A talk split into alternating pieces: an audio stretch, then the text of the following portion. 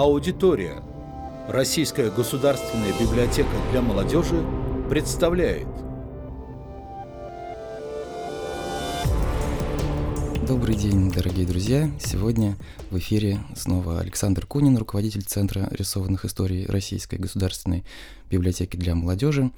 А в гостях у нас э, очень интересный, необычный, славный гость и гость из города Волгограда. А, хотя мне до сих пор в голове не умещается, что ты из Волгограда, а не из Питера. На самом деле, это да, это действительно так. Очень многие думают, что я живу в Ну, Питере. конечно. А, Итак, друзья, у нас в гостях а, комиксист Даша Конопатова. Даша, здравствуй. Да, Привет всем. Ну, у нас а, на самом деле есть а, два момента, почему мы вот сегодня здесь э, в студии собрались и общаемся. Во-первых, ты таки приехала в Москву, это здорово. А во-вторых, у нас в библиотеке для молодежи сегодня, ну, не сегодня, а в день космонавтики, то есть уже там чуть-чуть э, несколько дней назад, открылась э, выставка ретро Космо Комикс, м, м, которая связана с одноименным изданием, тоже недавно э, вышедшим.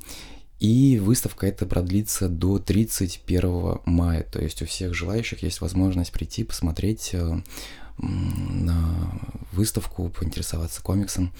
Вот. А сейчас мы с тобой поговорим о ретро фантастике, о ретро-космо-комиксах и э, о тебе.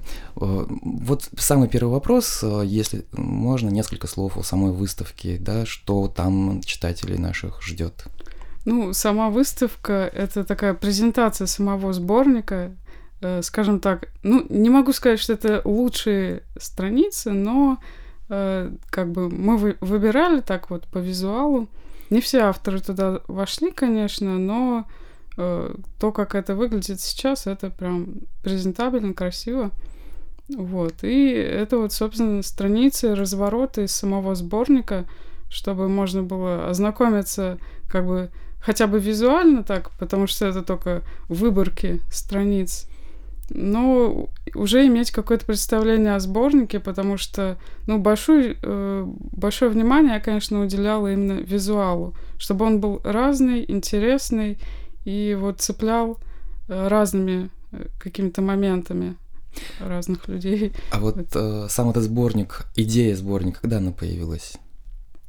Идея, она сама по себе как бы накопилась, и э, где-то летом прошлого года, 20-го, этого карантинного года, и летом я просто поняла, ну, во- во-первых, я вообще люблю фантастику, ретро-фантастику, и последние года я как бы сижу на этой теме, и оно само все к тому и пришло.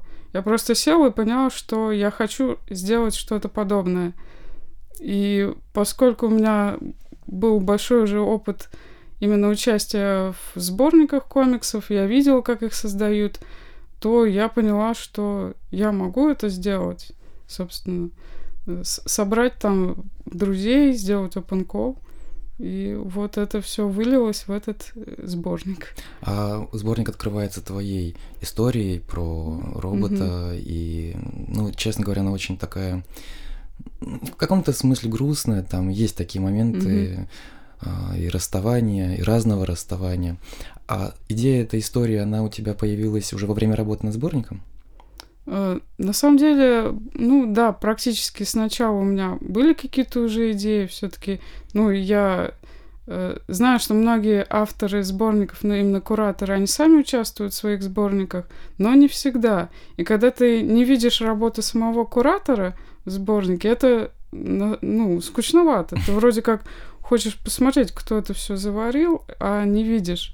Вот и есть такие сборники. Чем, чем больше дальше выпуск идет этого сборника, тем вот меньше самих кураторов в них. Ну, может, Вот, мне просто да, времени не ну, хватает. Ну вот, да, поэтому, ну, я в любом случае знала, что я буду участвовать, но э, работа вообще над своим комиксом, она шла очень долго, и в итоге я закончила прямо вот в последние дедлайны. У меня было как бы два дедлайна объявлено, потому что там у меня еще была поездка, из-за нее пришлось как бы продлить еще на неделю, по-моему, или даже на месяц. Обалдеть. И вот, и поэтому вот в последний момент я все-таки доделала его с такими самыми запоздалыми участниками, сдалась. А у тебя были какие-то еще идеи? То есть там мы могли бы увидеть не историю про этого робота и эту станцию, а что-то, может быть, другое? Ну, я примерно знала, что это будет э, история про робота, про, про дружбу. человека, Мгм. да, какую-то вот дружбу между ними, и вот э, старая разваливающаяся станция. Это вот просто такие маркеры, которые Мгм. должны были быть в этой истории. Мгм. Вот. А ш- что они там будут обсуждать, сюжет, это варилось, варилось несколько месяцев. Мгм. Очень интересно. А какие авторы, а, вот ты прям знала, что без них сборника быть не может? Вот они точно должны вписаться. Ну, здесь э, рассчитывать э, приходилось больше на друзей, знакомых, с которыми я Мгм. очень хорошо знакома и знала, что они не подведут. Поэтому, да, я знала, что сестра моя, Маша. Конопатова, она обязательно нарисует что-нибудь, если я попрошу. Э, Тем более она уже мне рассказывала эту идею, мы с ней тоже обсуждали про этого космонавта такого из обычных людей. Вот. Э, И вот, собственно, Юра Константинов, тоже мы с ним очень хорошо знакомы. Но я очень боялась, э, что он не успеет, потому что он тоже в дедлайне работал. И я тоже со всеми совещалась, нужно ли, не нужно ли брать его работу. Но в итоге мне все-таки ну, нравится эта работа, она как бы она дополняет весь сборник. А Вот по сценарию Оптимистер тоже очень такая Мгм. странная Да-да-да. история. Она а, вроде бы как бы и в космосе, да, и в то же время это как бы не космос ни, ни, ни, ни разу. Почему вот она попала в сборник, интересно? Э, Ну, я тоже обратилась к нему. Давай сделаем крутой комикс в сборник от тебя. Э, Ну, поскольку я и так тоже участвовала в его сборниках, там байки Сарылеева, Мгм. как бы мы вроде должны были друг другу чем-то э, какие-то комиксы друг другу отдать.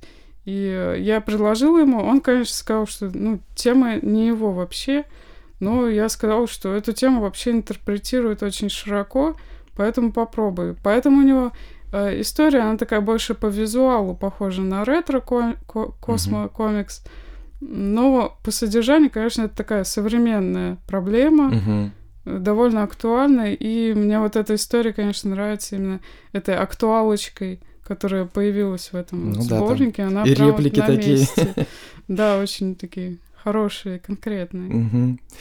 А, ну вот мы с тобой под- подошли к главному вопросу человечества. Что такое ретро-фантастика? Вот давай для тех, кто не знает, а, объясним. То, что фантастика, которая была а, сделана в прошлом, или про прошлое фантастика, или вот что это за направление Ну, э, пока я вот э, начала делать, собирать вообще работы в этот сборник, я поняла, что тему ретро-фантастики ее интерпретируют очень широко, и каждый автор, он э, для него это слово вообще, ну, означает совсем другие образы возникают. Ну, что-то свое. Да. Мгм. Поэтому тут сложно сказать, что это конкретно. Для меня это ретро-фантастика, это что-то из 60-х, 70-х, По стилистике. да, и по стилистике, и по как бы замыслам. То есть это э, более такое наивное представление о будущем. Это ламповые компьютеры, лампочки всякие, которые вроде бы э, на лампочках, ну, далеко ты не улетишь.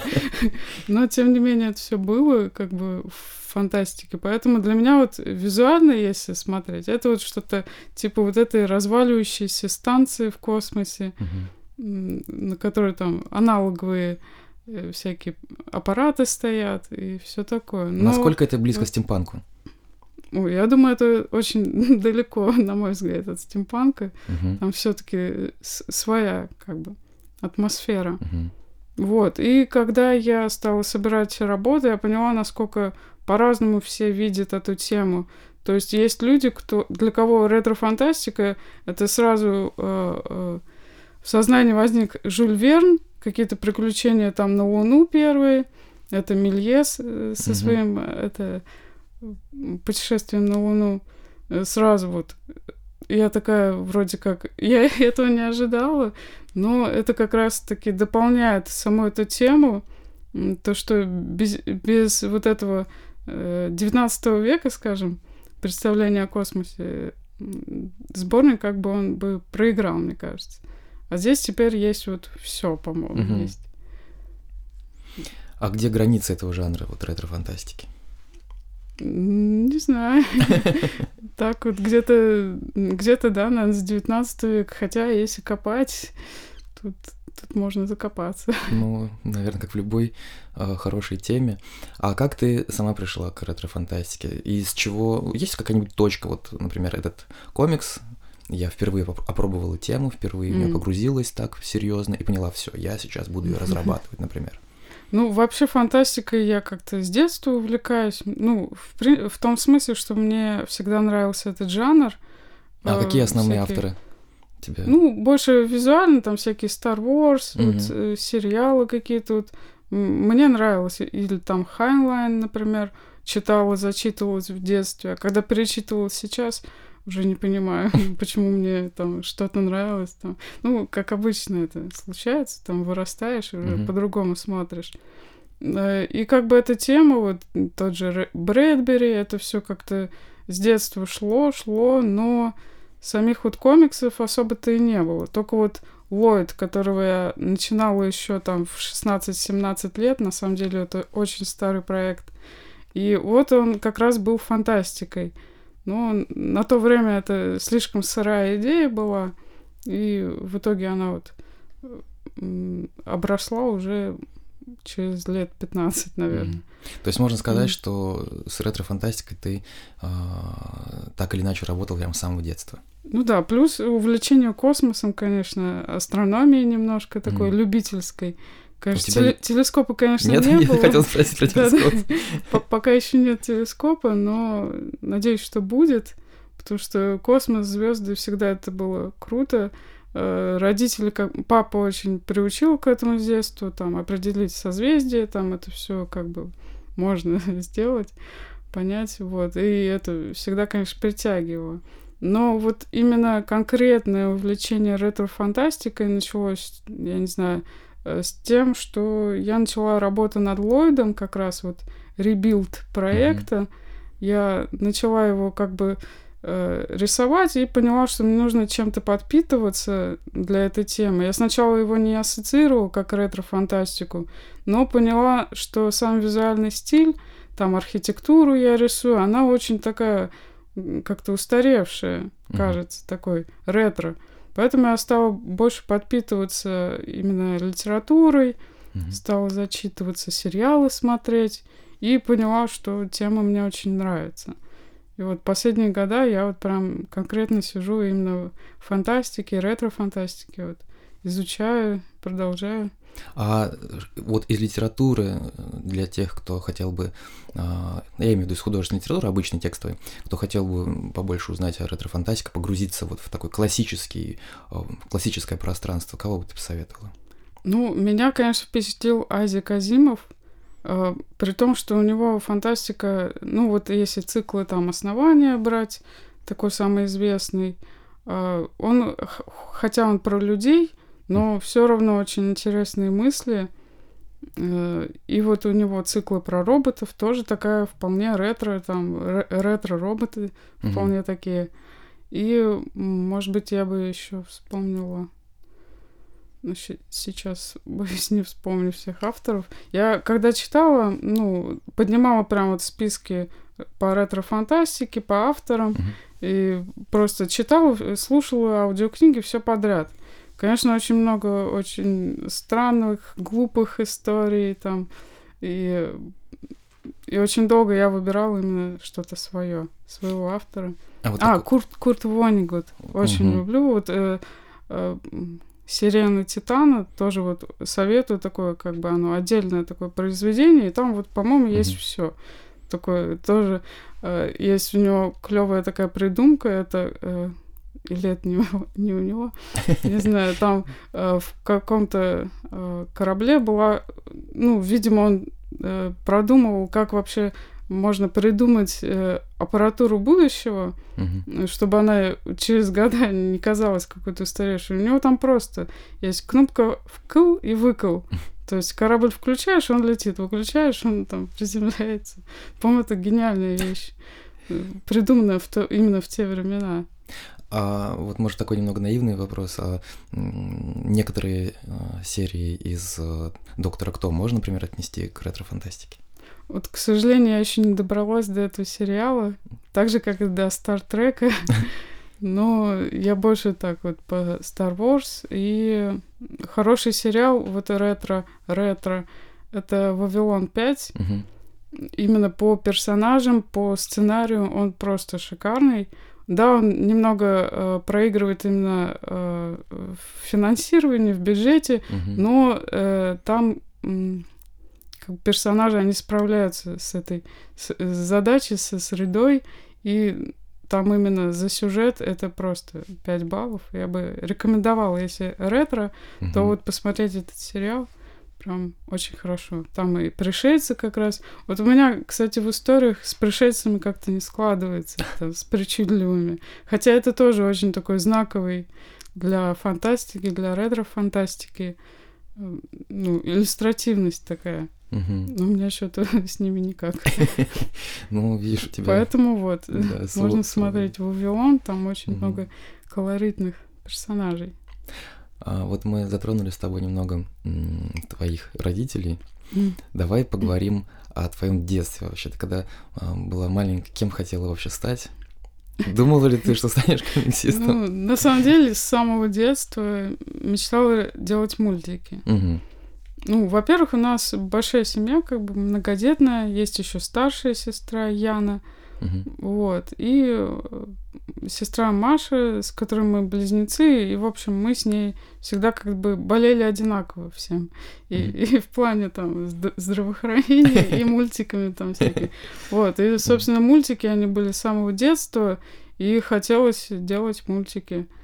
Вот. И поскольку не было возможности, как бы, ну что там, 7 лет, ну 6-7 лет, ты, ты же не можешь рисовать как-то сразу мультики. Поэтому это все выплескалось именно в комиксы. Ну, это очень такая распространенная история у комиксистов, что в детстве они любили мультики и пытались их рисовать на бумаге, получались комиксы. Mm. Вот у нас, собственно, такой же путь. А, но комиксов у нас было очень мало в детстве и смотреть было почти не на что, поэтому у нас очень так самобытность какая-то развивалась, что ли, в этих в своих историях. А вот, может быть, какие-то любимые мультфильмы были в детстве, может быть, что-то, что повлияло на твой стиль? И ну, дальше, я вот э, пытаюсь дальше. вот сейчас, будучи в более взрослом состоянии, анализировать это все э, психологически, как это, что именно повлияло в детстве. И понимаю, что это мультсериалы именно 90-х, Какие? Всякие диснеевские, mm-hmm. там, черные плащи, там, Чип и Дейлы, вот это вот все. На вираже. Да, да, да. Это вот э, все это как бы оседало в подсознании. Сейчас я понимаю, что какие-то штуки это вот ну, настолько они засели, что э, удивляешься этому. Ну да, и у тебя такой стиль, не сказать бы, что он сильно отсылает к Диснею, mm. а, но в то же время весьма такой колоритный, да, то есть можно сразу понять, ну, что вот, это э, работа да, да. Даши. Насчет стиля, я думаю, ну, обычно я говорю, что это э, смесь Симпсонов, mm. потому что тоже в свое время открыли Симпсонов где-то лет 14, может, мне было. Самое такое время, когда и школа бесит, и вот как раз они попали в свое время, и юмор, появился такой... Злободневный. Да-да. И вот это Симпсоны, это может быть что-то из аниме, хотя анимешником я всегда никогда себя не считала. Э, и, и вообще, в принципе, все, что меня особо цепляло когда-либо. Люпен Трейти, например. То есть как это... он попал в твой круг интересов? Ну, это был далекий 2009 год. Э, у меня просто вот питерский панк, кстати, старый угу. такой кореш. Володя комикс, Лопатин, да. Комикс кореш. Угу. Подкинул просто на ознакомление, потому что ему тоже нравилось. Мы как-то друг друга так вот поддерживали такими вещами. И сначала мне не понравилось, потом вдруг зацепило. И Люпен это, в общем, такая тема, что э, можно на ней расслабиться. Это приключения, юмор. И ты посмотрел, ты вдохновился, отдохнул. И, в общем, мне эта тема настолько понравилась, что с 2009 года я веду как бы русское комьюнити по Люпену. Угу. как бы до сих пор мы что-то пытаемся делать, какие-то брошюрки, участвуем в фестивалях иногда, там собираем косплееров, тоже фоткаемся.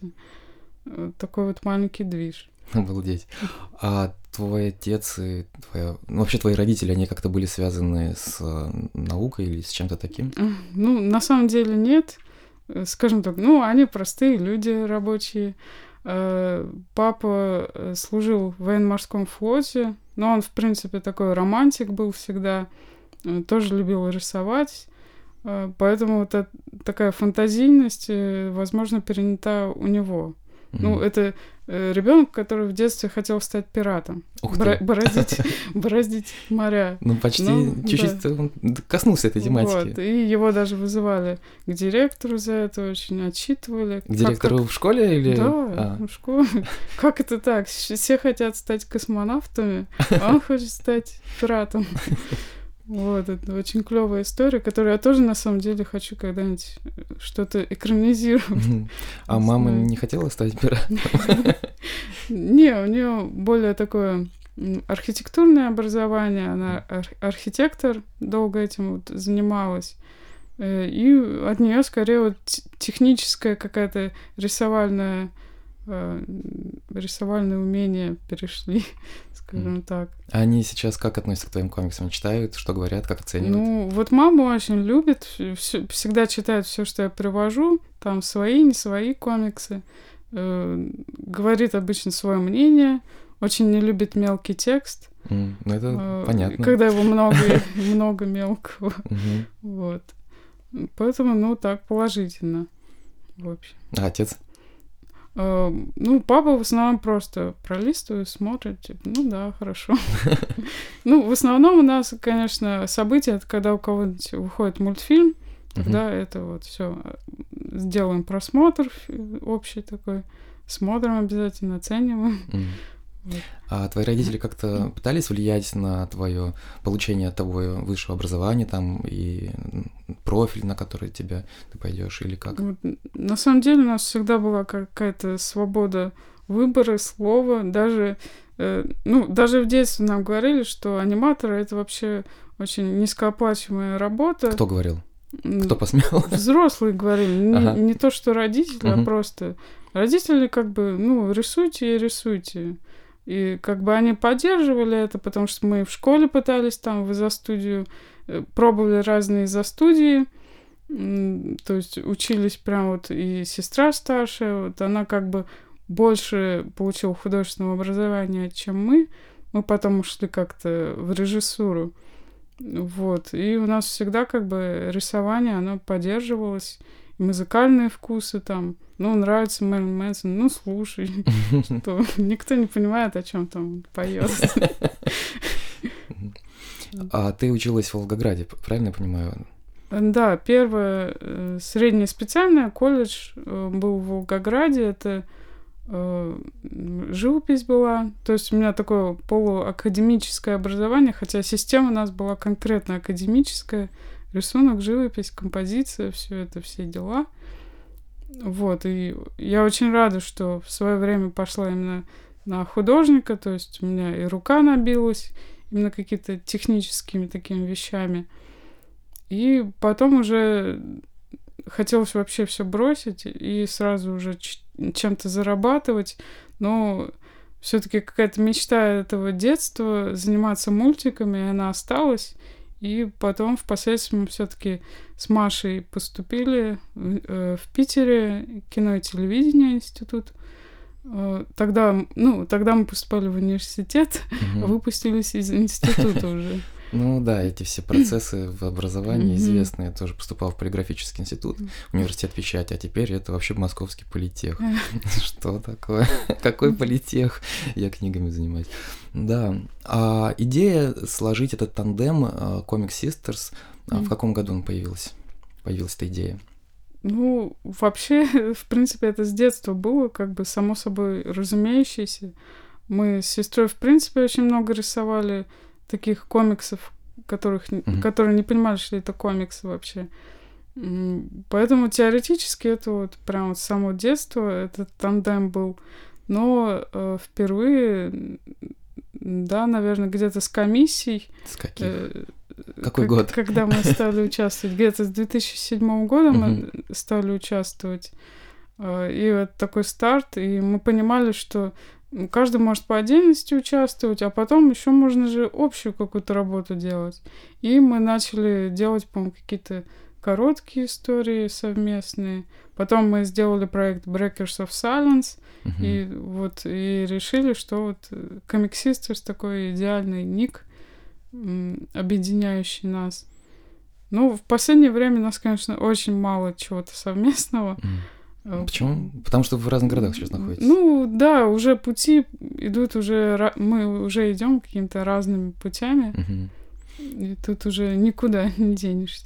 Ну, у тебя основные темы связаны э, с вот ретро-фантастикой, с музыкой, да, у тебя герои все очень музыкальные такие, как правило. Ну, в принципе, у Маши тоже есть, так посмотреть все, все наши комиксы, там везде есть какие-то музыканты присутствуют, Мгм. везде.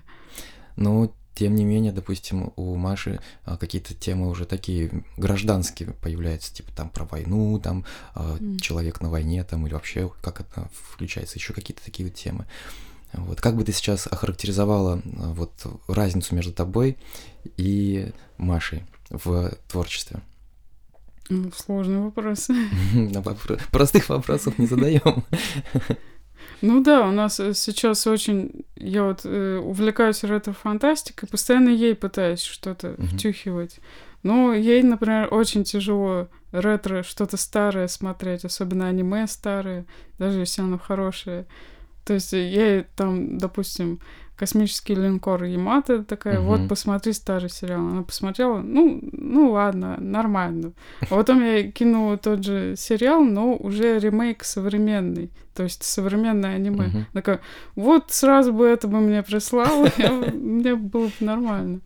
Вот. И также вот у меня ее темы, например, кот- которыми она там увлекается, ну, допустим, там современная инди инди-рок, вот что-то ей такое нравится, тоже слушаю, вроде э, что-то нравится, что-то не очень.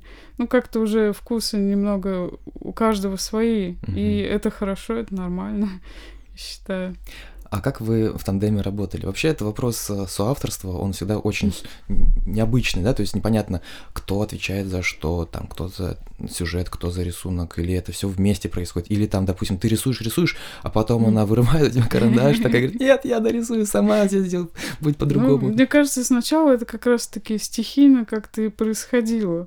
Потом уже стали распределять обязанности. Например, ты рисуешь, я раскрашиваю.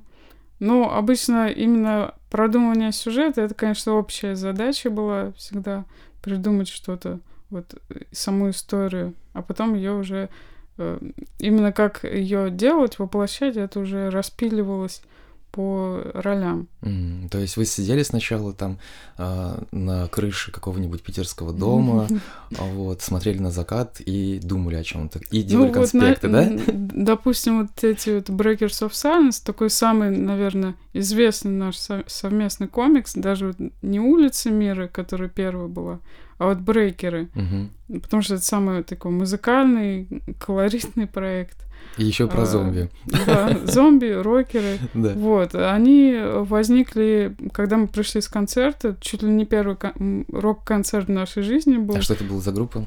Это были наши знакомые Гнет, Нервоз, волгоградские. Сейчас они уже и, и в Питере половину осели. В общем, классные такие ребятки. Мы про них тоже комиксы рисовали. Там в каких-то альманахах от комиссии они участвовали. Там тоже про каких-то упырей. В общем. И мы очень вдохновились именно музыкально, вот этой всей атмосферой, и захотелось сделать э, свою группу, в общем, грубо говоря, собрать свою группу, и стали это обдумывать. Но так получилось, э, что э, всех мертвых персонажей всегда придумывала я, получалось Мгм. как-то. А у Маши получались именно живые персонажи. Поэтому мы так и разделились по, по ролям, что один рисовал всех живых там персонажей, другой других. То есть на крыше вы не сидели. Ну, почему? И это бывало. Какие-то эпизоды обдумывались. Улица мира это первый такой ваш совместный проект, получается, опубликованный, да, 2009 Ну, да, год. да. А вот э, я тут достал несколько книжек, но вот кто нас слушает, он не увидит, э, что они здесь перед нами Мгм. стоят. А, вот э, Radio the Band, что это? Это следующее это, издание это было. моя первая сольная книжка, когда я Мгм. поняла, что... Ну, на тот момент у Маши уже э, вышел архив ужасов, Мгм. и мне тоже хотелось что-то свое, пора бы издать. Э, захотелось. И вот э, Radio The Band э, тоже сборничек комиксов, но именно про одних и тех же персонажей в одном мире. Э, собственно, к тому времени, э, в 2014 году они вышли, Мгм. это вышло. И э, к тому времени уже много комиксов собралось на, на эту тему с этими персонажами. И мне просто тоже предложили такие, ну вот, у тебя есть материал, можно бы издать. И, конечно, я всегда за первую возможность, я всегда цепляюсь, если предлагают, то да, все. Лучше вот э, сразу как-то. А вы с Машей ссорились? Ну, всегда, наверное, постоянно по каким-то Да поводам. ладно, серьезно. Ну, не на людях. Ну, как бы да, вот сколько я вас видел, например, на публике, вы все время такие две прям не разлей вода, там я все время путался, кто есть кто. Ну, нормально. Для близ- Для близнецов.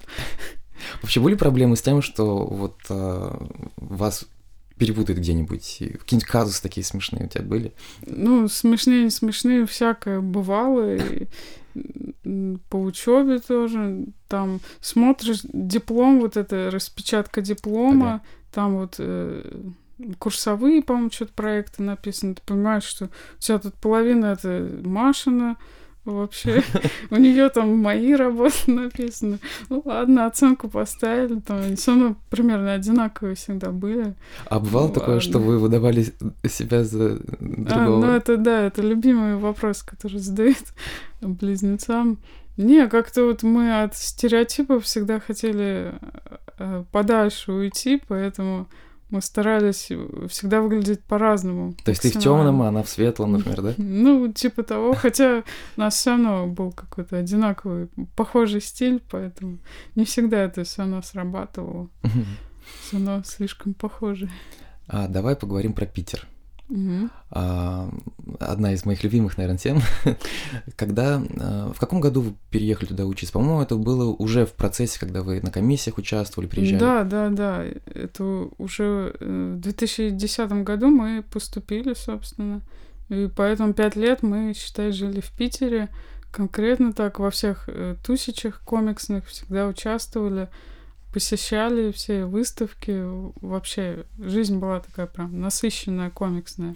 Там было такое а, а, Санкт-Петербургское комикс-сообщество. Мгм. А, оно сейчас еще существует? Или они все уже раз- разбрелись Ну, по тусовкам? как бы теоретически это все существует, но да, проблема именно э, всегда есть проблема собрать людей, потому что Мгм. обычно, когда э, ты такой, все, собираю комикс-тусовку, давайте встретимся, и если до этого как бы ничего не было очень давно, то собирается очень много людей. Но после такой большой тусовочки собрать снова э, это уже намного тяжелее, приходит в половину меньше и так далее, все меньше и меньше людей. Почему-то вот такая прогрессия. Я вот, например, в Волгограде тоже собирала тусовочки э, именно по комиксам, типа приносить свои комиксы, рассказывать, такое неформальное общение.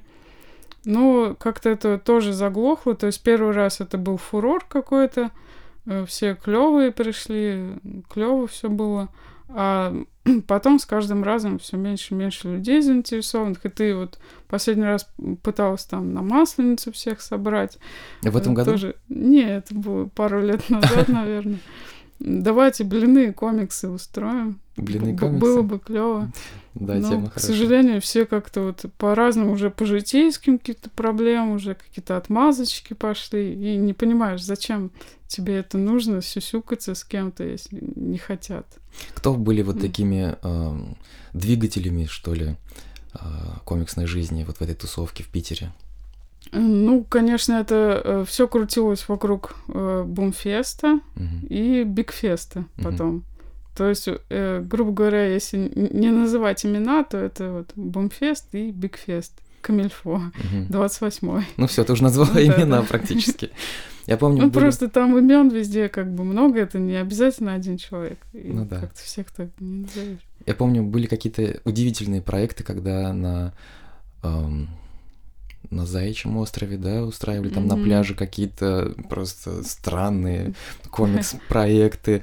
Эм, Возможно. Помню, была какая-то история, все нарядились в халаты медицинские, тоже что-то творили непонятно. У тебя есть какой-нибудь такой из питерских проектов вот на публику, да, который делался, городской, скажем так, проект комиксный, который вот запомнился больше всего? Ну, я, конечно, э, прям вот в такой, в таком не участвовала. Но э, помню, у меня были такие идеи, которые впоследствии стали использоваться уже на других фестивалях. Э, я м, толкнула идею рисовать на столе. То есть обклеивать стол бумагой и на нем рисовать там комиксы, какие-то сюжеты. Вот, и какой-то такой движ я придумала на одном фестивале, по-моему, АВ Экспо какой-то был. Там тоже был комикс «Уголок» такой. Э, И нас приглашали просто комиксистов вести какую-то активность. И я вот предложила обклеить стол, давайте вот рисовать. А потом смотрю, там на следующих фестивалях всякой и стены стали обклеивать бумагой, чтобы все рисовали. Потому что, ну, даже если не умеют рисовать, все равно хочется что-нибудь фломастер взять, что-нибудь почирикать Мгм. на любом фестивале. И это как-то тема потом пошла везде. И прикольно стало. Что тебя больше всего интересовало на Бумфесте? Вот я приезжал Мгм. на Бумфест для того, чтобы познакомиться с кем бы то ни было. Мгм. Первые Бумфесты были в этом плане просто грандиозными Мгм. там. А потом э, я уже прихожу, я уже всех знаю, знаешь, как сейчас приходишь на какую-нибудь выставку по твоей тематике, там тебя Мгм. уже все знают, ты всех знаешь, Мгм. как-то так. Вот. А, а зачем для тебя, вот, чем тебе Бумфест был важен и... Ну, э, Бумфест мне интересен тем, что это э, очень э, другое понимание комикса, чем у меня. М, И поэтому я там очень много э, визуально как бы вдохновляюсь. То, что люди видят эту тему и говорят на другие темы, чем я. Как бы я дополняю в сознании, как бы Какие темы, темы. например? ну, там какие-то острые социальные, какие-то личные истории, например. Э, Я вот про себя автобиографическое как-то вообще не могу рисовать. А кто-то, у кого-то это просто там получается. И смотришь, как вот люди готовы делиться своим э, прям очень внутренним миром со всеми. М, Для меня это слишком личное, чтобы там рассказывать прям вот про свои мысли, депрессии, там вот все такое. А вот по выставкам, если... Вот меня, например, если не ошибаюсь, была выставка Жюли Дюсет а, в какой-то Мгм. момент. Это прям совсем... Это, Мгм. наверное, был самый для меня необычный опыт, самый сложный опыт. Я его до сих пор не переварил окончательно. Вот. А для тебя вот из этих визитеров? А, Тоже какая-то французская выставка была. Ам, Чуть ли не от создателя то ли Тинтин, то ли Мебиус, в общем, что-то такое было. И мы тогда, это был первый год, когда мы поступили, и нам уже там на второй месяц задали снять репортаж. Мгм, Ага, это было что-то про Ангулем, в общем. мгм. Вот, и как раз Бумфест начался, и я такая, все, сделаю репортаж про выставку. Ну, он такой больше визуальный репортаж, но, тем не менее, сразу засняла, поэтому мне он за- запомнилось что-то оттуда. А так мы вообще подрывались на все выставки, на все открытия, потому что, ну, открытие выставки — это всегда круче, чем просто её посетить. Почему? А, Ну, во-первых, концентрация пришедших туда на открытие обычно, кроме самого, кто выставляется, есть и его друзья, это всегда м, полезное знакомство, общение. И, конечно, неформальное общение такое там за чаем там или погорячее, что там случается. Всегда пол- полезнее, чем просто ты пришел на выставку, никого нет, ты прошел по залам и все. Хотя и то, и то, конечно, полезно. Как вообще удается сейчас поддерживать эти контакты? Ты помнишь о всех тех людях, которые для тебя важны, и ты постоянно с ними переписываешься. Вот есть какие-то инструменты? Ну, вообще, э, с тех времен, как я как бы съехала из Питера, Э, я в основном сейчас живу в Волгограде, и там в Питере, в Москве бываю заездами. Бывает там и на 2-3 месяца, бывает все там на неделю, на две. Но, тем не менее, бываю. Но э, из-за того, что я все-таки уехала оттуда как бы конкретно, то как-то связи стали постепенно угасать, потому что, ну, тебя нету, и все, как бы. Ты вроде как и не нужен никому к сожалению. Не, ну ты всем нужна, это понятно. Другой вопрос действительно, что когда человек не видишь, постоянно у тебя не мелькает, угу. то ты уже начинаешь использовать какие-то другие инструменты вот, для своих Поэтому проектов. вот подобные сборники, они как-то объединяют и понимаешь, что ты кому-то нужен, ты что-то можешь сделать, объединить кого-то, собрать и издать, и всем будет хорошо Может быть, слишком личный вопрос, но тем не менее. Почему ты уехал из, из Питера в Волгоград обратно? Ну, чисто э, финансовые, боюсь, что проблемы. То есть э, э, жизнь все равно, она там дорогая. А, допустим, у меня запросы, они, допустим, просто снимать комнату мне уже не очень хочется, хочется уже квартиру. На квартиру, конечно, денег нет. И, в общем, в основном это, да, финансовые вопросы. Ну, и потом как-то надоедает долго жить на одном месте. Я, например, э, тоже ездила, жила немножко в Новороссийске. Uh-huh. Это юг, э, Черное море. Тоже неплохо. Думаю, пожить там подольше. Поэтому даже вот ездить э, по каким-то городам, может, совсем неизведанным, тоже интересно, чем сидеть в одном. То есть есть перспектива, угу. что, например, ты из э, Волгограда скоро куда-то еще переедешь? Ну, на, вполне. Жить. Я вообще говорю, что если меня позовут там э, во Владивосток, там, допустим, на какую-нибудь э, работу даже, если предложат, то я поеду.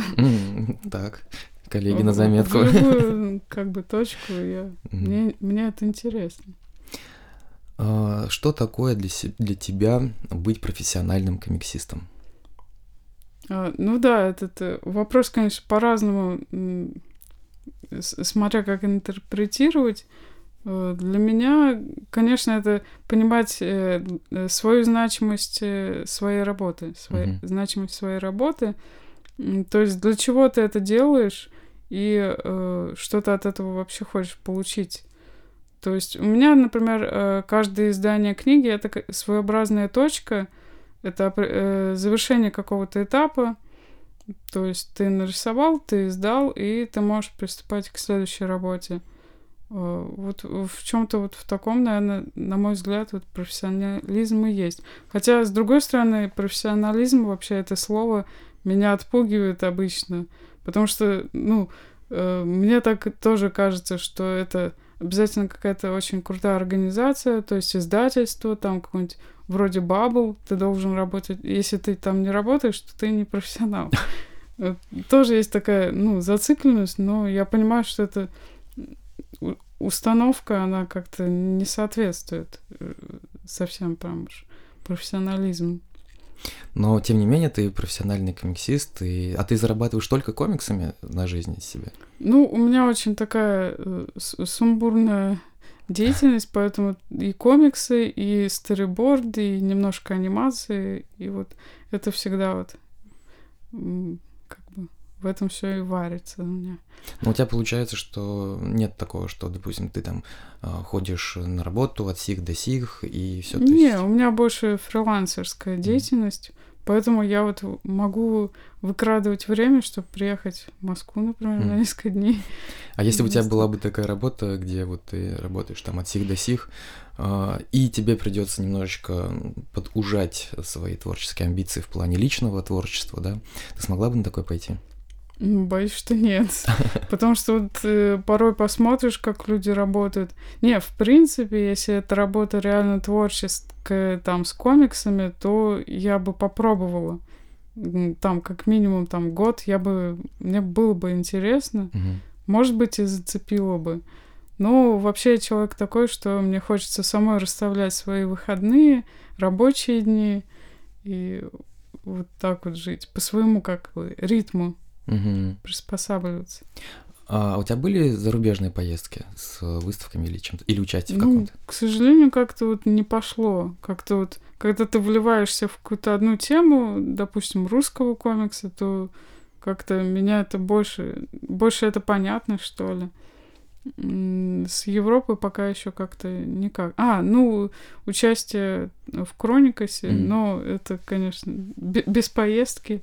Но, тем не менее, это последнее такое знаковое, знаковое участие Мгм. в зарубежном сборнике. А вот еще до пандемии тебе удалось побывать в зарубежных на каких-то фестивалях, посмотреть там, что как? Не, вот как раз вообще никак. Дальше Хельсинки я не уезжала М. вообще. Ну, в Хельсинках ты была на фестивале, Не, просто была поездка. а удалось попасть в комикс-центр их?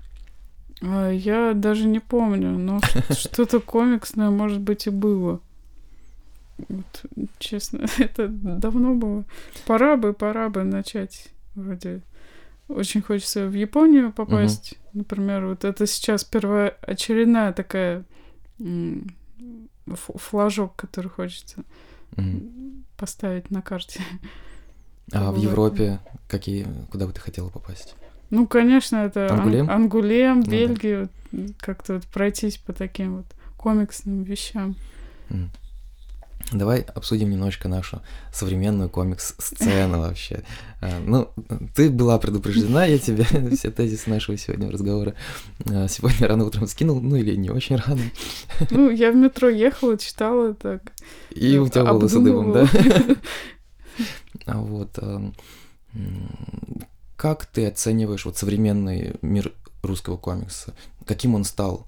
А, Вот, в общем-то, когда ты а, начала активно участвовать, вливаться и так далее, был только фестиваль а, комиссия в. Москве, ну и Бумфест Мгм. начиналось, да, в седьмом году первый был Бумфест. А, Два фестиваля абсолютно разных таких. Бумфест, он такой авторский, ориентирован на Мгм. какие-то такие сложные а, темы, все такое самокопание, какие-то оригинальные стилистические решения, а московский, а, наоборот, там, типа, тут тебе и манго, и все, что хочешь, и Мгм. комиксы это искусство, и там современное искусство, и все такое прочее, это тусовка в Марсе, потом на винзаводе. Мгм. И, в общем-то, это были такие два анклава, жизнь Мгм. вокруг них крутилась раз в год. Ну да. А, Один весной, другой, как правило, Ну а, да, осенью. осенью. да. А сейчас все, ну я а, про пандемию не говорю, понятно, мы Мгм. все были заморожены в интернете, вот, но тем не менее, вот как ты оцениваешь современный мир русского комикса? Что это? Ну, мне кажется, он движется больше в направлении э, комиконов, каких-то таких мероприятий больших, комиксных.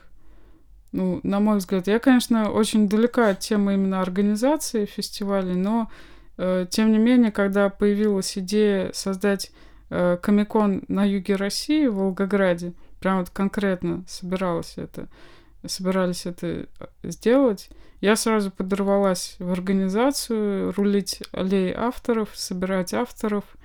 а, И вот мне кажется, именно к этому все и шло. Мгм. То есть, например, я еще в Астрахани была несколько раз. Вот там тоже Fish and Geek фестиваль есть. э, Тоже комиксный такой, ориентированный, тоже э, магазин комиксов там местный в этом замешан. И вот, да, у них всех а, ориентир уже был на комиконы какие-то. То есть э, тестирование, продажа и вот все вокруг коммерции, да? А, Ну, нет, э, именно что какого-то праздника М, комиксного. То есть выступления обязательно какие-то, чтобы посмотреть, чтобы погулять и, да, по- покупать комиксов, всякого мерча. мгм. Ну, в принципе, мне нравится такая тема, но иногда хочется чего-то более душевного. И в этом плане, конечно, микрокомиконы в Питере, они компенсируют именно такой ламповости своей. Мгм. То есть, если ты не был, то надо когда-нибудь добраться до микрокомикона. Э, Он уже ан- анонсирован А когда он будет? в мае, по-моему, Мгм. или даже в конце апреля, я точно не помню. А кто сейчас э, устраивает эти Но микрокомиконы? это все так же Комильфо? 28-й, да. Мгм. Они, в общем, это, этим всем и заправляют. Ну, у них, наверное, получается, ну, я вот как со стороны, да, вопрос а, от человека, который вообще ничего не знает, Мгм. вообще так первый раз сталкивается с словом микрокомикон, это я так шутку говорю. А, вот, то есть это как бы вокруг э, Камильфо или Камильфо и друзья, как это выглядит? Нет, как бы там вообще всех могут набирать. Э, разные там питерские магазинчики комиксов, они собираются, продают. Mm-hmm. Там всегда, а, ну, не всегда, наверное, но всегда есть какая-то тематика конкретная у каждого комикона там. Микрокомикона. Он, микрокомикона. Они вот при, приурочены каким-то там э, то Хэллоуин, то там mm-hmm. э, Мир Труд Май, Мир Труд комиксы mm-hmm. были всякие. То есть конкретно тематические. И это всегда такой тусич, ты к нему готовишься тоже. Э, там по ретро-играм, по-моему, даже что-то было. Mm-hmm. Потому что мы с Машей косплеили э, из контры mm-hmm. двух чувачков. Там красный и синий были. Mm-hmm. Дэнди. Вот. И поэтому как-то оно, мне кажется, компенсируется. То есть есть микрокомиконы, есть комиконы. Ну, на Комиконе... И вот по пока вот это угу. сейчас то, что это, ну, реально есть, будет в ближайшие ближайший год, месяц.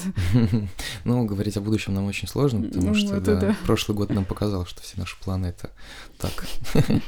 Но на аллее авторов, например, на Комиконе, это, конечно, каторжная работа, потому что приходишь рано утром, садишься и весь день должен улыбаться всем и показывать, что у тебя все хорошо, и вот покупаете комиксы и так далее. А как вообще ты первый свой комикон пережила, вот такой глобальный? Ну, комикон у меня всегда связан с тем, что на какой-нибудь там к концу комикона я обязательно заболеваю. Поэтому, э, когда в прошлом году все-таки он как-то был все-таки объявлен на сентябрь, я такая, не, еще и в пандемию э, я точно там не выживу. Э, ну, сейчас мне все равно. Я готова куда угодно. Лишь бы комиксы. Не, на самом деле, да, это тяжелая работа, но она все-таки интересная и как бы компенсируется эта усталость, компенсируется настроением, впечатлениями, общением. А, первые... Вообще аллея авторов как формат, она появилась на комиссии достаточно давно, uh-huh. только она не называлась аллея авторов, uh-huh. и вообще там, насколько я помню, а, все, что происходило, тот же самый фабрика фанзинов, она появилась тоже на комиссии, потом uh-huh. стала традиционным форматом для Бумфеста. Uh-huh. А, но мы вот как-то не занимались маркетингом, да, то есть мы что-то проводили, придумывали, и типа все было всем весело, такой между собой на это было в основном. И на аллеях авторов поначалу тоже ты ожидаешь, что к тебе подают те, кого ты знаешь, и вы просто тут пообщаетесь. Все mm-hmm. весело, и обмениваетесь стафом, покупаете друг у друга, поддерживаете mm-hmm. друг, друг друга. Я помню, в самом начале мне все все дарили, теперь у меня правило, я всегда все покупаю, потому что ну, я понимаю, что мне все подарят, но нет, ребята, надо поддерживать друг друга а, рублем в том числе. И когда начались вот такие глобальные аллеи, mm-hmm. то появились новые правила игры. Ну да, да. Вот а, как быть, как надо себя вести комиксисту на такой серьезной аллее авторов, на комиконе, там, на гик-пикнике или еще где-то? Ну, надо привлекать внимание любого человека, даже который никогда комиксы не видел. То есть человек проходит, что-то он там картинку посмотрел, такой что-то заинтересовал, все, надо его взять, объяснить, показать, что ему это надо. Главное, чтобы он не испугался, в ужасе не убежал. Ну, можно его держать. За руку или за ногу.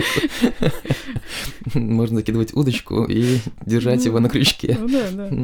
А, например, вот некоторые ребята там ставят э, миску с конфетами, бывает ну такое что-то или еще. Завлекаловки, такое невербальное как-то общение называется, типа я тебе конфетку, давай я тебе расскажу, там mm-hmm. все, все такое. Но у меня как конфеток еще не, не попадалось. Я, как, я как-то делала из э, керопласта маленькие черепушки. Mm-hmm. Вот, они, мы их раздавали на, за покупку брекеров.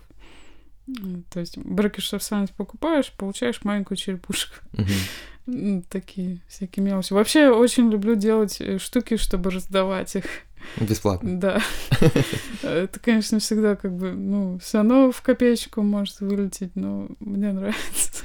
А ситуация, когда люди приходят, и ты им делаешь специальные дедикаски, такие mm. посвящения, да, рисованные на книжках. Mm. Насколько это сейчас распространено? Ну, да, по-моему, изначально просто как бы э, все подписывали просто имя там какое-то, а потом как-то смотришь, кто-то прям конкретно что-то рисует, Мгм. и как-то тоже захотелось, что если уж рисовать автограф, если уж ты комиксист, то постарайся сделать э, более конкретный рисунок, чтобы у человека осталось на памяти Мгм. это все. Очень часто, когда делают эти рисованные посвящения на книжках, ну и слава богу, сейчас издатели стали оставлять место Мгм. хотя бы для этого.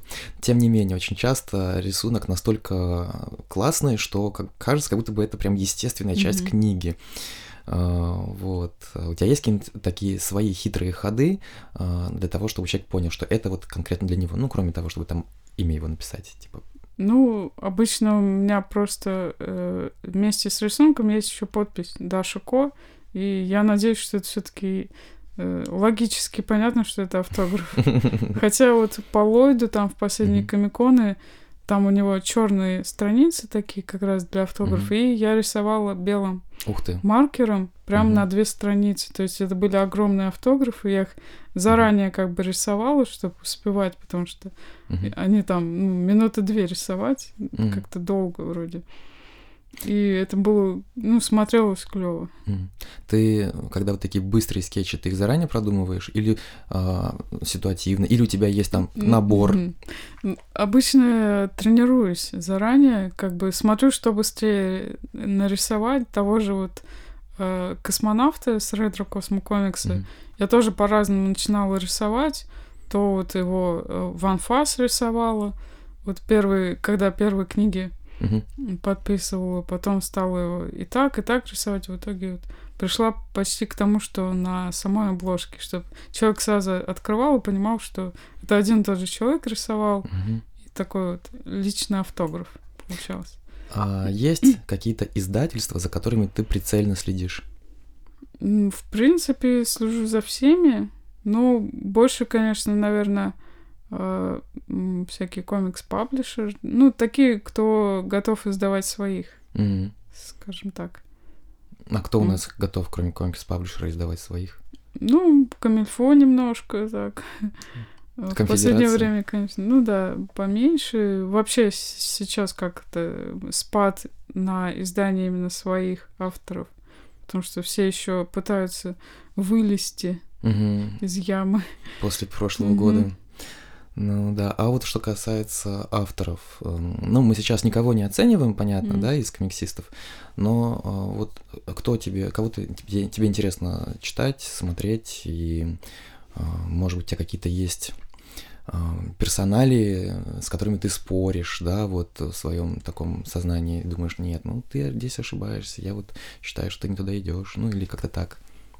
Да, тоже такой заковыристый вопрос. Э, Я очень мало комиксов покупаю в последнее время. Даже не знаю, то ли времени нет, то ли денег нет. Сама даже не могу понять. Но всегда, когда там в Питер, в Москву приезжаю, пытаюсь что-нибудь где-нибудь прикупить. Ну, Как бы, чтобы дома все-таки какую-то коллекцию создавать. Но в основном это зарубежные, это там Сигеру Мидзуки, что-то. Мгм. Смотрю, у меня уже две книги. Одинаковые? Не-не, разные. Ну, э, тоже собирается там One Piece собираю. Ну и всякие такие какие-то нашумевшие, если... Или там друзья какие-то э, издаются, тоже прикупаю. Ну, Вот. Э, Сложный такой вопрос. Ну хорошо, из отечественных авторов, кто тебе сейчас вот кажется симпатичным? Ну, кроме, понятно, Маши Конопатовой. Э, Да все, кто не бросает перо, в общем так, продолжает свою, свою деятельность э, и рисует. Потому что, ну, многие, с кем мы начинали, допустим, там, в том же 2007 году, они сходили с дистанции в итоге там по разным причинам. А кто-то еще там, типа там, Илья Бухов, он продолжает рисовать свой- своих ар- архитекторов. Тоже, конечно, заслуживает уважения, потому что не бросает этого дела. Из волгоградских авторов есть кто-то, кто пробился на, уже вот на такую общероссийскую сцену? Э, На самом деле я понятия не имею. Я всегда пыталась э, Мгм. ну, собрать вообще какой-то комикс-клуб, понять, кто у нас Мгм. рисует комиксы, и до сих пор так и не поняла. Вроде бы кто-то там что-то даже издает, но я вот лично не знакома. Мгм. А, Давай поговорим о м, начинающих комиксистах, которые Мгм. вот а, могут слушать нашу, наш подкаст.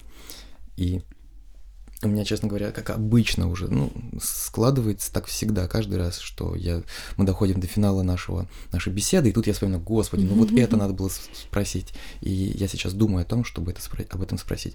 Но, тем не менее, идем по плану. Советы начинающим комиксистам. Вот, а, как правило, когда ты задумываешься связать свою творческую биографию с этим видом искусства, у тебя такие грандиозные планы, типа, и мысли, да, типа, вот, я там нарисую, это будет супер популярно, все это будут читать, и я сразу стану знаменитым завтра, как только вот я это дело опубликую. Эм, К чему нужно готовиться? Какие есть серьезные проблемы? Ну, всегда нужно понимать, для чего ты делаешь свой комикс, все-таки понимать э, аудиторию. Если ты делаешь какой-то такой э, в мейнстримном виде комикс, хочешь, чтобы прям очень много народа это читало, но это, конечно, и технику оттачивать, это и пробиваться в издательство. То есть, ну, надо понимать, для кого ты это делаешь, для себя или вот для большого круга. И э, сейчас большая проблема, на мой взгляд, э, во всяких там ВКонтактах, например, это гонка за лайками. М, То есть э, я очень много наблюдаю э, людей, кто э, вроде бы пытается комиксы рисовать, но он очень э, увлекается э, концептами, какими-то картиночками, потому что, ну, ты выложил, и сразу какая-то реакция на эту картиночку, всем нравится, там все начинают лайкать, а вот комиксы уже столько не будут собирать лайков. Поэтому люди увлекаются какими-то картиночками, и в итоге либо забрасывают, либо у Мгм. них очень долго тянется этот процесс. Э, Поэтому, если уж серьезно заниматься комиксами, надо понимать, что м, отдачи будет, во-первых, все-таки меньше, чем от картиночек, и быть готовым к этому, что надо все-таки сначала завершить свою историю, и вот целиком она уже будет более презентабельна, понятна людям, ее можно будет уже показывать нормально. Я вот вспоминаю э, Ивана Иш- Ишкова, да, который там комикс Боровицкий и так далее. У него Мгм. очень такая проработанная графика, прям вот Мгм. очень такая вся. А с другой стороны есть тот же э, Виталий Терлецкий, который я постоянно почему-то вспоминаю. Я Мгм. не знаю, я не собираюсь его пиарить, но почему-то все время о нем вспоминаю. У него, наоборот, такая супер наивная стилистика и так далее. Вот что для классного комикса главное? Э, Я считаю, что это экспрессия.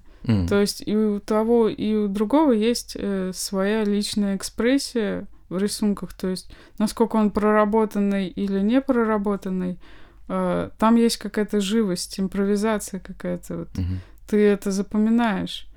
Э, Поэтому, когда вот мне говорят, типа, вот вы, наверное, собираете в сборник только тех, кто умеет там прям круто рисовать. Нет, э, в основном это все за, за счет, ну, экспрессии у вас должна быть в комиксе. То есть, если бы Терлецкий нарисовал историю в сборник, я бы обязательно взяла, потому что тоже это то, что нужно в такие сборники. Именно показать, насколько по-разному Мгм. можно подходить. Через что может эта экспрессия передаваться? Э, В моем понимании это все-таки, ну, поскольку я живописец, очень много рисовала, вот э, э, вообще связанные с рисованием, для меня это все-таки визуальное э, повествование, то есть твой комикс должен быть понятен без слов, Мгм. допустим, ты уже должен понимать, о чем там эти персонажи, даже если на другом языке говорят, Мгм. понимать, что там происходит.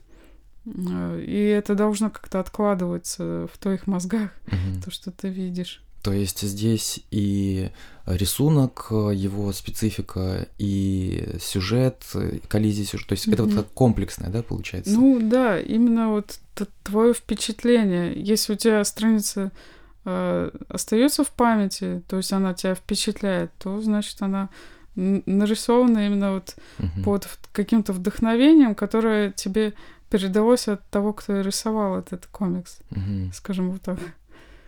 Потому что, ну, есть такое понимание, что когда художник рисует, он вкладывает частичку там своей души, вот э, своего вдохновения, и чем вот больше этого было заложено изначально, тем больше это передастся потом э, читателю, собственно. М.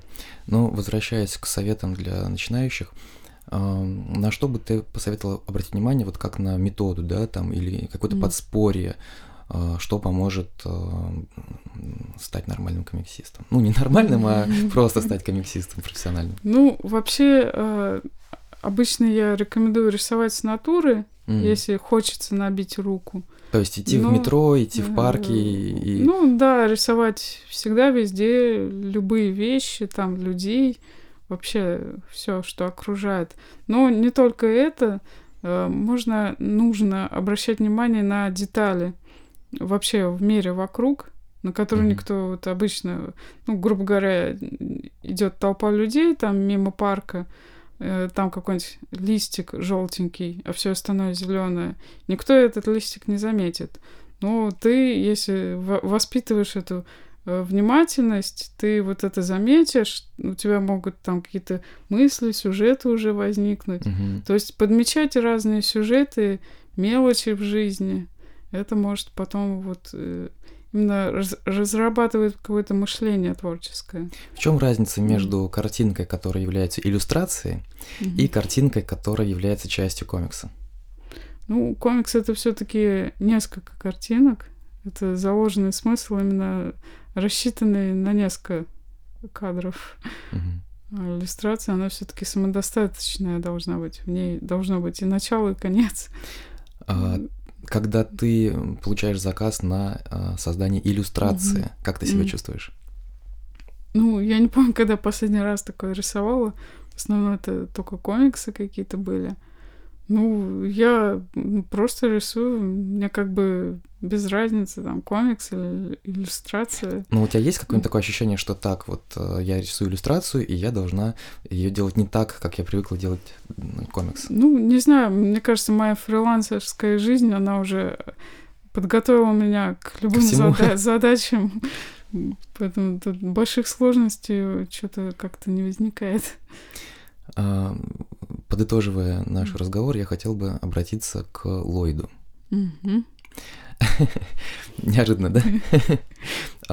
Ты планируешь выпускать следующую книгу, верно? Да.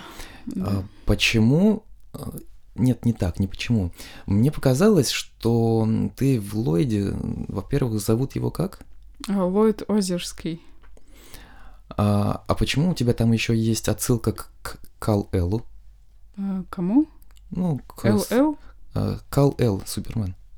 Не знаю, по-моему, Нету, да? такой отсылки. Слушай, у меня, значит, уже просто в голове начинает все, да. А хорошо, а почему ты решила сделать э, главным героем вот такого персонажа? Ведь он, ну, как бы не вполне себе положительный. Ну, во-первых, да, здесь концепт именно э, вести историю от злодея и вообще э, поразмыслить на тему, кто злодей, кто герой, потому что, ну, в книге там как бы, э, да, там вся история, она будет как бы понятна в двух томах. Первая такая как бы затравка, начало истории. А, Но, тем не менее, она идет к тому, что а, э, кто, собственно, злодей, потому что и у злодеев там, грубо говоря, в детстве могли быть какие-то э, неприятные вещи, которые повлияли, на которые повлияли хорошие, допустим, люди. И как бы эта тема, она много где используется, но вот так конкретно сейчас ее...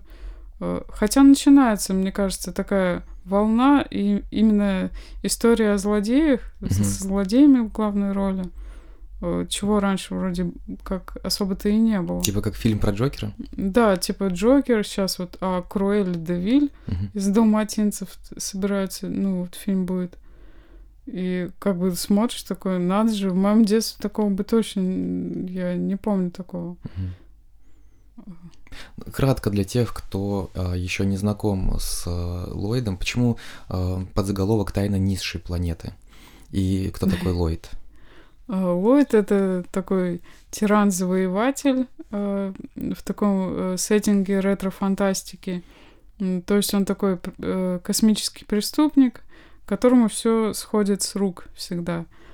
Потому что его как бы крышует правительство вообще. Очень жизненная история. Вот.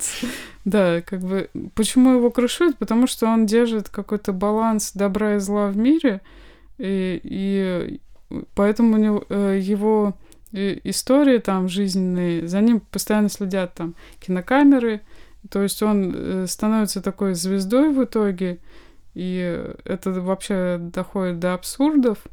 То есть люди начинают его как э, артист воспринимать, и э, то есть э, мир уже начинает сходить с ума, и с этим нужно что-то делать, потому что все-таки это идет куда-то не туда. Вот. И история как раз вот о том, что можно ли полагаться на злодея, чтобы он держал этот э, баланс в мире, или все-таки его сместить и ждать других перемен, тоже не очень может быть хороших. А вторая книга будет завершающей или только начало какого-то большого, большой вселенной? Не, слава богу, завершающая. Она уже давно закончена, как бы уже год лежит. Из-за пандемии все сорвалось, к сожалению. Но, надеюсь, вот скоро издадим. И да, это двухтомник, он так и предполагался. На самом деле, почему двухтомник? Э, я бы один в одном томе это все сделала, но у меня изначально была концепция, концепция такая идея, что на корешках будет э, стоять L, и на второй книге тоже L, и ты их две ставишь, получается LL. Угу. Ну, в итоге там корешок по-другому сделали, но тем не менее двухтомник так и остался. Когда нам можно ждать эту книгу? Осенью или летом, ну, ближе к лету? Предположительно, к Комикону мы ее, к, mm-hmm. то есть к осени где-то mm-hmm. будем делать. Надеюсь, если все будет хорошо. Ну что вот. ж, я желаю, чтобы все было хорошо, и мы увидели вторую э, книгу.